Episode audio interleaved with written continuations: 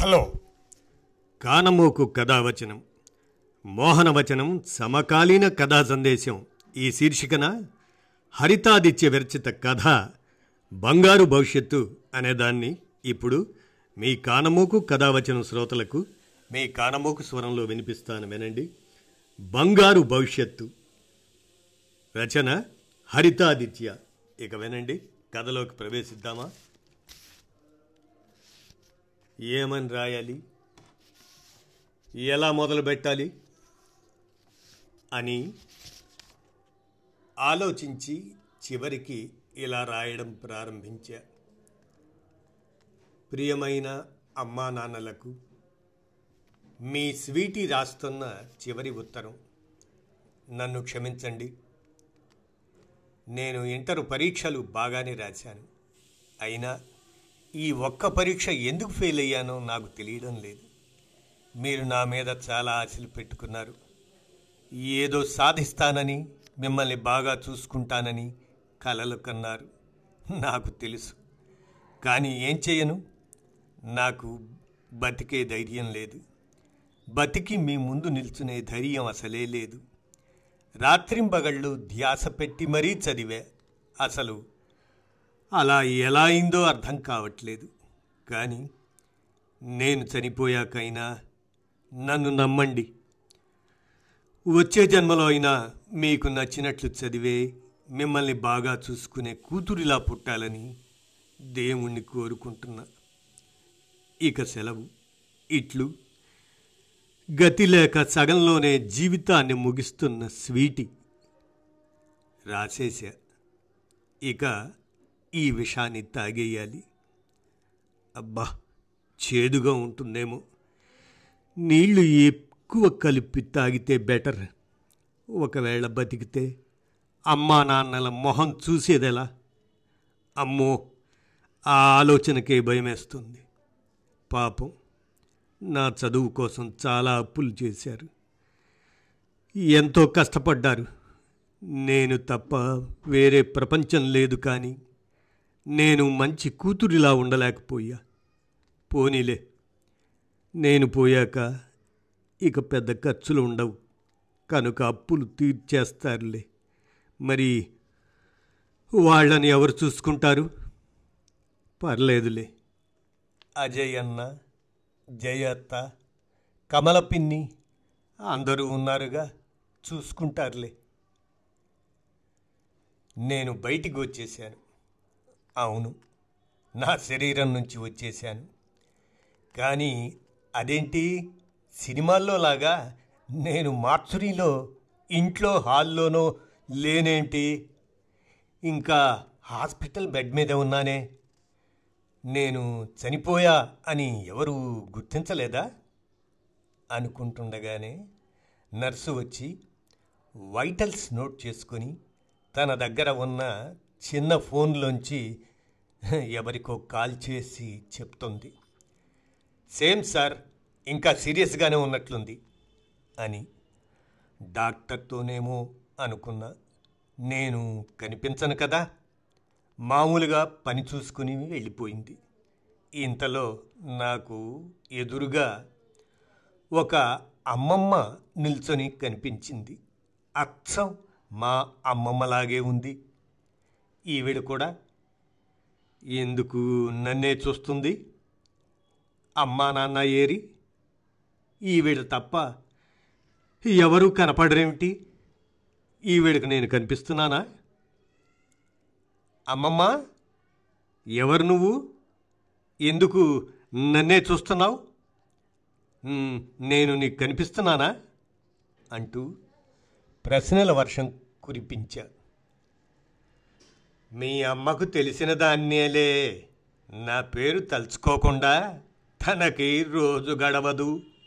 నాకు పెట్టాకే మీకు భోజనం పెడుతుంది రోజు అంది. అవునా? నేను ఎప్పుడు గమనించనేలేదే. అసలు చదువు తప్ప ఇంట్లో విషయాలు ఏవైనా పట్టించుకుంటేగా? అయితే ఈమెకి హాస్పిటల్లో ఏం పని? నర్సో ఆయమ్మోనో అమ్మమ్మ మా అమ్మ ఏది? నేనెందుకు ఇంకా హాస్పిటల్లో ఉన్నాను? ఇంకా చచ్చిపోలేదా? అని అడిగా. అన్నింటికీ సమాధానం చెప్తా. ముందు ఇది చెప్పు. ఎందుకు ఈ నిర్ణయం తీసుకున్నావు? దీనివల్ల నీ జీవితం నీ వాళ్ళ జీవితం ఎలా మారిపోతాయో ఆలోచించావా? అంది. నాకు చాలా కోపం వచ్చింది. ఏమకేం తెలుసు? నేనెంత కష్టంలో ఉన్నానో? బతికి అమ్మా నాన్నల్ని బంధువుల్ని ఫ్రెండ్స్ని ఫేస్ చేయలేను. ఇదే చెప్పాను కోపంగా. సరే. నువ్వు ఈ నిర్ణయం తీసుకోపోతే ఏం జరిగేదో చెప్పనా? అంది. నాకు అర్థం కాలేదు. ఎలా చెప్తుంది? ఈమె? ఈమెకు నా జీవితం ఏం తెలుసని? సరే చూద్దాం. ఏం చెప్తుందో?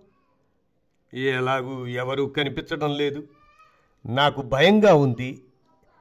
ఏమైనా ఉంది పక్కన. వినకపోతే వెళ్ళిపోతుందేమో. ఇంటర్ రిజల్ట్స్ వచ్చాయి. అన్నింటిలో టాప్ మార్క్స్ వచ్చాయి. కానీ ఒకే ఒక్క సబ్జెక్ట్లో ఫెయిల్ అయ్యాను. చాలా బాధగా మంచం పైన పడుకొని ఏడుస్తూనే ఉన్నా అసలు ఎందుకు ఇలా అయింది? అమ్మా నాన్న ఏమంటారో అనుకుంటుండగానే నాన్న గదిలోకి వచ్చారు. ఆయన్ని చూడగానే ముందు భయమేసింది. కానీ చిత్రంగా నాన్న ప్రశాంతంగా ఉన్నారు. అమ్మ చెప్పింది మాకు తెలియదా నువ్వు ఎంత కష్టపడ్డావో? రీకౌంటింగ్కి అప్లై చేద్దాం. పిరికి వాళ్ళే భయపడతారు. తప్పు చేస్తేనే ఇలా బాధపడతారు. లే నాన్న అమ్మ నీకు ఇష్టమైన పన్నీర్ కర్రీ చేసింది. తిన్నాన్రా తల్లి ఫ్రెష్ అవు నేను డైనింగ్ రూమ్లో ఉంటా అనేసి వెళ్ళారు. చాలా రిలీఫ్గా ఉంది. మొహం కడుక్కొని డైనింగ్ రూమ్కి వెళ్ళాను. అమ్మా నాన్న చాలా మామూలుగా ఉన్నారు. నా రిజల్ట్స్ టాపిక్ తప్ప అన్ని సంగతులు నార్మల్గా మాట్లాడుతున్నారు. ఈరోజు ఏంటో అమ్మ చేతి వంట ఇంకా ఎక్కువ రుచిగా అనిపించింది. ఇది అసలు ఊహించలేదు. నిజంగా సపోర్ట్ అంటే ఇదేనేమో. అనవసరంగా ఏవో పిచ్చి ఆలోచనలు చేశా. ఈ రీకౌంటింగ్ ఆలోచనే రాలేదు. ఆవేశంలో రాత్రికి ప్రశాంతంగా నిద్రపోయా. తరువాత రోజు నాన్న రీకౌంటింగ్కి అప్లై చేయించారు. కొద్ది రోజుల్లో నా నమ్మకమే నిజమైందని తేలింది. ఈ సబ్జెక్ట్లో కూడా మంచి మార్కులే వచ్చాయి. రోజులు దొర్లిపోతున్నాయి అనుకున్నట్టే ఇంజనీరింగ్ కంప్లీట్ చేశా. క్యాంపస్ ప్లేస్మెంట్లో పెద్ద ఎంఎన్సిలో జాబు వచ్చింది. నా మొదటి జీతంతోనే నాన్న అప్పులు తీర్చేశాను. ఆ తరువాత ఆ కాలం అంతా స్వర్ణయుగంలాగా సాగింది. అమ్మ వాళ్ళకి అన్నీ సమకూర్చాను. కొడుకు ఉంటే ఎలా ఉండేదో కానీ కూతురు కూడా ఏ విషయంలో తక్కువ కాదని నిరూపించాను. నాతో పాటే పనిచేసే ఆదిత్యతతో నా స్నేహం పెళ్ళి వైపుగా మలుపు తిరిగింది. ఊహించుకున్న దానికన్నా సంతోషంగా సాగుతుంది. జీవితం. దేవుడు ఒక బాబు పాపతో మమ్మల్ని ఆశీర్వదించాడు. పిల్లలు వాళ్ళ చదువు కెరీర్ అంటూ ఇరవై ఐదు సంవత్సరాలు ఇరవై ఐదు వారాల్లా గడిచిపోయాయి. పిల్లల పెళ్ళిళ్ళు వాళ్ళకి ఇష్టమైన వారితో ఘనంగా జరిపించాం. అందరం ఒకే సొసైటీలో వేరువేరు బ్లాక్స్లో ఇళ్ళు కొనుక్కొని వారాంతాల్లో కలుస్తూ సరదాగా గడపసాగాం. మనవలు మనవరాళ్ళతో సమయం తెలియలేదు. ఈ మధ్యనే నెలల వ్యవధిలో అమ్మా నాన్న ఇద్దరూ వెళ్ళిపోయారు. సంతోషంగా ఉన్న నన్ను చూసి మురిసిపోయేవారు.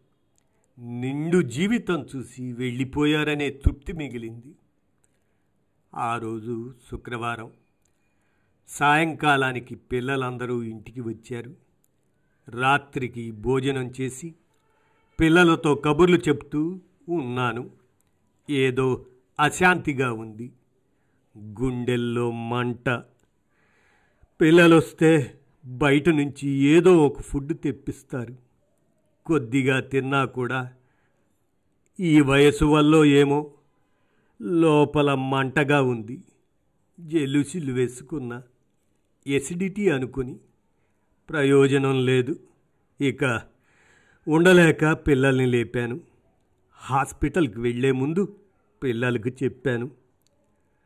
డాక్టర్లు వేరేలా ఏమైనా చెప్తే నా శరీరాన్ని బాధ పెట్టొద్దు తృప్తిగా జీవించా. హాయిగా వెళ్ళిపోతా. అని. అంతే గుర్తు.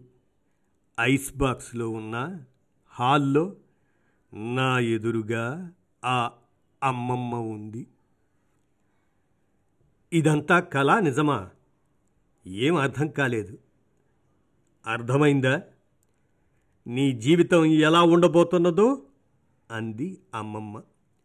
నాకు గుండె జల్లుమంది. ఇంత అందమైన జీవితం ఉందా? ఎంత తప్పు చేశాను? చాలా బాధగా ఉంది. ఒక్క నిమిషం ఆలోచించాల్సింది.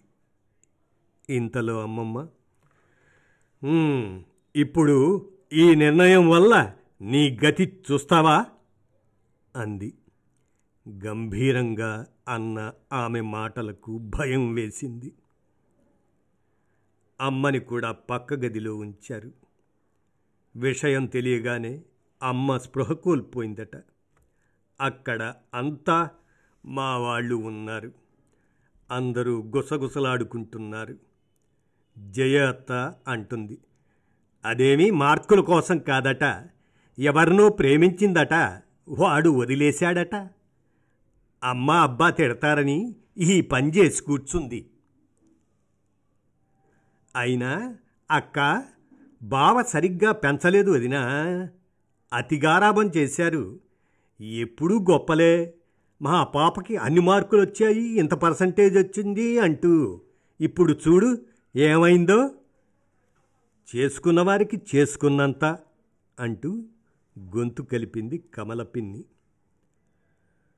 పొద్దున లేస్తే నన్ను పొగుడుతూ అమ్మకి అన్నీ మేమే అన్నట్లుండే వీళ్ళు ఇంత దారుణంగా మాట్లాడుతున్నారా? వీళ్ళని నమ్మి అమ్మా నాన్నల్ని వదిలేశానా? ఎంత తప్పు చేశాను?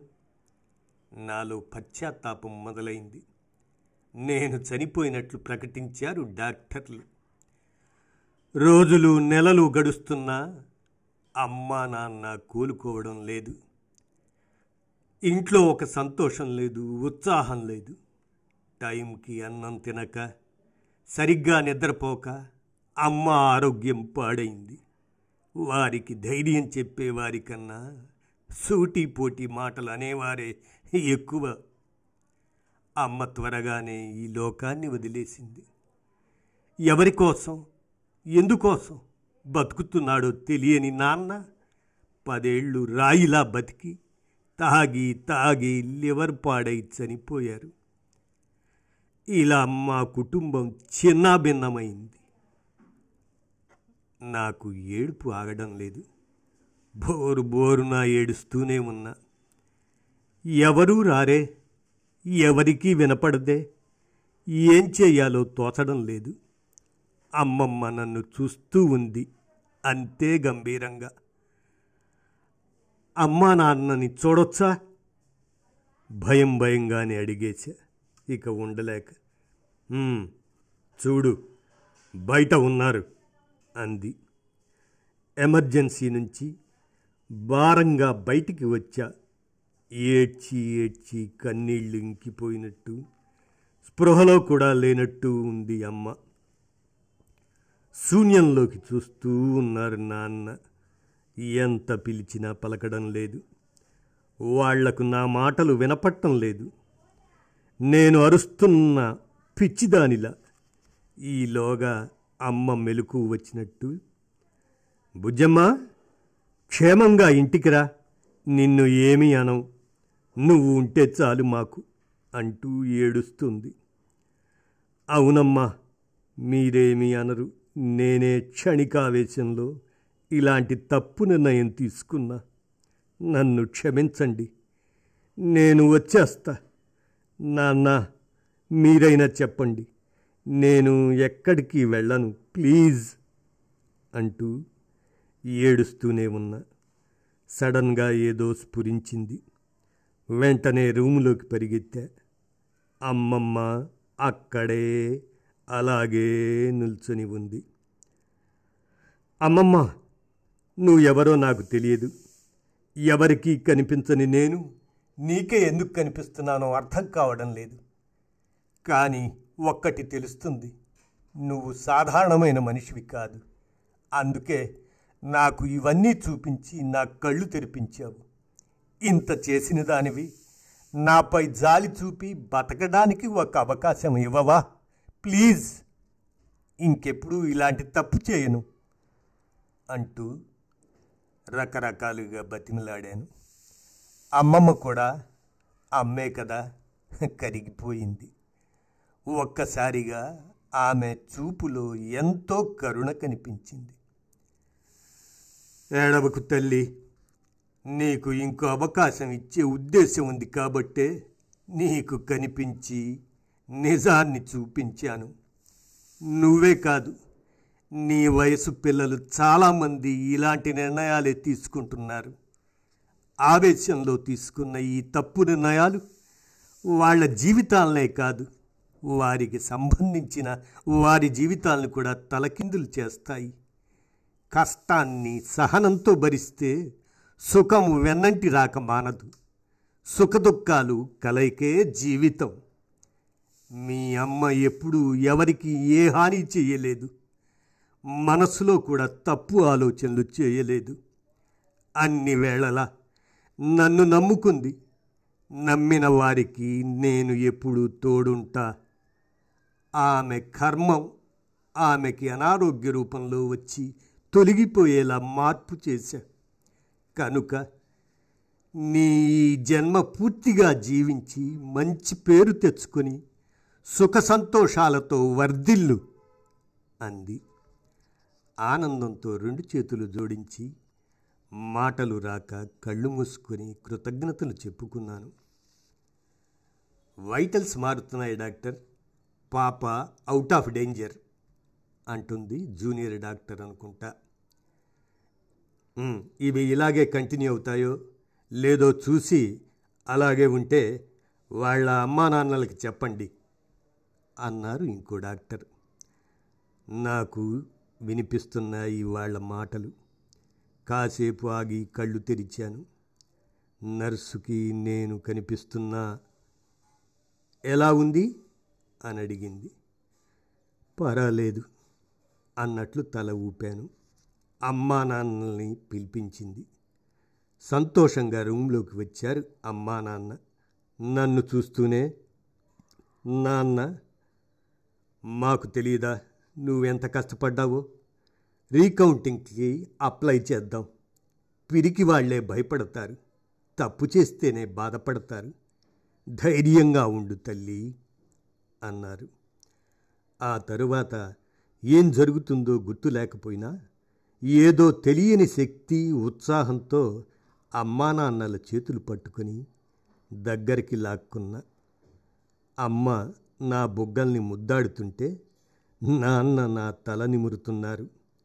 నేను హాయిగా నిశ్చింతగా కళ్ళు మూసుకున్నా. ఇదండి బంగారు భవిష్యత్తు అనేటువంటి ఈ కథను. హరితాదిత్య రాయగా మీ కానమూకు కథావచనం మోహనవచనం సమకాలీన కథా సందేశం శీర్షికన దీనిని వినిపించాను. విన్నారుగా? ధన్యవాదాలు. హలో. కానమూకు కథావచనం. మోహనవచనం పరిజ్ఞాన హితబాండం శ్రోతలకు ఆహ్వానం నమస్కారం.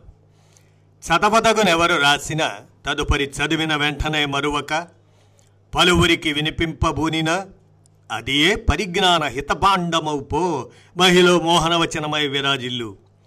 పరిజ్ఞాన హితబాండం లక్ష్యం ప్రతివారీ సమాచార హక్కు ఆస్ఫూర్తితోనే ఇప్పుడు. పసిమన్ అమర ఫలం అనేటువంటి అంశాన్ని ఈనాడు సమాచార సౌజన్యంతో మీ కానమోకు కథావచనం శ్రోతలకు మీ కానమోకు స్వరంలో వినిపిస్తాను వినండి. పసిమన్ అమర ఫలం వినండి. నారింజ రంగు టమాటా పండులా ఉంటుంది. కానీ నోట్లో పెట్టుకుంటే కరిగిపోయేంత మృదువుగా తీయని తేనె రుచితో మళ్ళీ మళ్ళీ తినాలనిపిస్తూ ఉంటుంది. అందుకే దాని రుచి మరే పండుకి సరితూగదు అంటుంటారు. అదే పసిమన్ అమర్ఫల్ ఆబ్లోక్ ఫలంగా పిలిచే ఈ ఉత్తరాది పండుని ఈ మధ్య దక్షిణాదిన కూడా పండిస్తున్నారు. ఆకట్టుకునే రంగులో కనిపించే పసిమన్ని చైనీయులు కాకి ఖర్జూరం అని గ్రీకులు ఫ్రూట్ ఆఫ్ గాడ్స్ అని అంటారు. చైనా జపాన్లలో దాదాపు ప్రతి ఇంటి పెరట్లోనూ ఈ చెట్లు ఉంటాయి. దీని గురించిన జానపద కథలు ప్రాచుర్యంలో ఉన్నాయి అక్కడ. పండులోని గింజను నిలువుగా కోసినప్పుడు దాని లోపల స్పూనును పోలిన బొమ్మ ఉంటే ఆ ఏడాది చలి తీవ్రత ఎక్కువని కత్తిలా ఉంటే సాధారణమని ఫోర్కులా ఉంటే తక్కువ అని విశ్వసిస్తారట. అలాగే పచ్చిగా ఉన్నప్పుడు చేదుగాను పండాక మధురమైన తీపితో ఉండే ఈ పండును బౌద్ధంలో పరిణితి లేదా మార్పునకు సంకేతంగా చెబుతారు. నిజానికి ఈ పండు మన దేశానికి కొత్తదేం కాదు. చైనాలో మాదిరిగానే ఈశాన్య రాష్ట్రాల్లో పూర్వం నుంచి పండుతుంది. అయితే స్థానికంగానే పరిమితమైంది. కానీ ఐరోపా అమెరికా ఆస్ట్రేలియా దేశాల్లో బాగా ప్రాచుర్యం చెందింది. దాంతో యూరోపియన్లు పంతొమ్మిది వందల ఇరవై ఒకటిలో హిమాచల్ ప్రదేశ్లోని కులు లోయలో కొన్ని మొక్కల్ని నాటడంతో నాటి నుంచి అక్కడ వాడుకలో ఉంది. ఈ మధ్య దీనికి మార్కెట్ పెరగటంతో కశ్మీర్తో పాటు ఉత్తరాఖండ్ తమిళనాడుల్లోనూ పండిస్తున్నారు. లేత పసుపు నుంచి ముదురు నారింజ రంగుల్లో ఉండే ఈ పండ్లలో వందకి పైగా రకాలున్నాయి. అయితే హృదయాకారంలోని హచియా టమోటాను పోలిన హిక్మా గుమ్మడిని తలపించే ఫ్యూయు ఈ రకాల పెంపకమే ఎక్కువ. ట్యానిన్లు ఎక్కువగా ఉండే హచియా పచ్చిగా ఉన్నప్పుడు చేదుగాను పండాక తీయగాను ఉంటే ట్యానిన్లు లేని ఫ్యూయు కాయ ఆ దశలోనూ తీపి రుచితోనే ఉంటుంది. ఈ చెట్లకు తగినంత నీరు ఉంటే చాలు. పురుగు మందుల అవసరం ఉండదు. కాబట్టి దీన్ని పూర్తి సేంద్రియ పంటగా చెప్పవచ్చు. రెండేళ్ళలోనే కాపు మొదలైన నుంచి మంచి దిగుబడి రావటానికి ఐదారేళ్ళు పడుతుంది. ఏడాదికి ఒక్కో చెట్టు రెండు వందల కిలోలకు పైగా కాస్తుందట. జ్యూస్లు సలాడ్స్ బేకింగ్ ఉత్పత్తుల్లో ఈ పండు వాడకం ఎక్కువ. దాంతో స్టార్ హోటళ్ళలో వీటికి బాగా డిమాండ్ ఉంది. ఎండు పండ్లను అలా వాటిని కూడా వాడకం అనేది ఎక్కువగానే ఉన్నది. ఆగ్నేయ ఆసియా దేశాల్లో ఆరు బయటే చెక్కలకు వేలాడదీసి లేదా ఇనుప ట్రేల్లోనూ ఎండబెడతారు.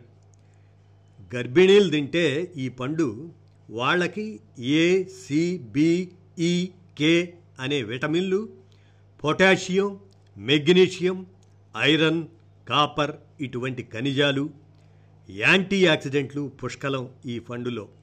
అందుకే ఇది పోషక నిధి అని గుండెకు మంచిదని కిడ్నీలో రాళ్ళు ఉన్న వాళ్ళకి మేలు చేస్తుందని చెబుతారు. ముఖ్యంగా తల్లి కావాలనుకునే వాళ్ళు గర్భిణీలు తింటే తల్లి బిడ్డలు ఆరోగ్యంగా ఉంటారట. వాళ్ళలో రోగనిరోధక శక్తి పెరుగుతుంది. డిప్రెషన్ ఆందోళనని తగ్గిస్తుంది. ఈ పసిమన్లోని అన్సాచ్యురేటెడ్ ఫ్యాటీ ఆమ్లాలు పీచు కొలెస్ట్రాల్ను నియంత్రిస్తాయి. పొటాషియం బీపీని తగ్గిస్తుంది. యాంతోసైనిన్లు హృదయ స్పందనని గుండె వేగాన్ని సరిచేస్తాయి. మొత్తంగా గుండె ఆరోగ్యానికి మేలు చేస్తుంది ఈ పసిమన్ అమరఫలం. ఇందులోని విటమిన్ సి రోగనిరోధక శక్తిని బి వన్ బి టూ విటమిన్లు జీవక్రియను పెంపొందిస్తాయి. రక్తం గడ్డకట్టకుండాను దెబ్బతిన్న కణజాలాన్ని బాగు చేసేందుకు విటమిన్ కే లాగా తోడ్పడుతుంది. బి సిక్స్ నాడీ వ్యవస్థ పనితీరుకి ఐరన్ హిమోగ్లోబిన్ శాతాన్ని పెంచడం ద్వారా రక్తహీనత లేకుండా చేస్తుంది. జీర్ణక్రియకి తోడ్పడుతుంది. ఈ పండ్లలో ఉండే ట్యానిన్లు ఊపిరితిత్తుల ఇన్ఫెక్షన్లు తగ్గిస్తాయి. తక్కువ గ్లైసెమిక్ ఇండెక్స్ పీచు ఎక్కువగా ఉండటంతో తగు మోతాదులో తింటే మధుమేహులకి మంచిదే. ఆక్సీకరణ ఒత్తిడిని తగ్గించడం ద్వారా అల్జీమర్స్ క్యాన్సర్ వంటి వ్యాధుల్ని దూరం చేస్తుంది. రోజువారీ ఆహారంలో దీన్ని చేర్చుకుంటే వయస్సుతో పాటు వచ్చే గ్లకోమా క్యాటరాక్ట్ వంటి దృష్టిలోపాలు తలెత్తవని. చర్మ సమస్యలకు ఇది దివ్య ఔషధమని చెబుతున్నారు. అందానికి ఆరోగ్యానికి ఇంత మేలు చేస్తుంది కాబట్టేనేమో దీన్ని అమరఫలం అంటున్నారు. ఇదండి పసిమిన్ అమరఫలం అనేటువంటి ఈ సమాచారం. ఈనాడు సౌజన్యంతో మీ కానమోకు కథావచనం శ్రోతలకు మీ కానమోకు స్వరంలో వినిపించాను. విన్నారుగా? ధన్యవాదాలు.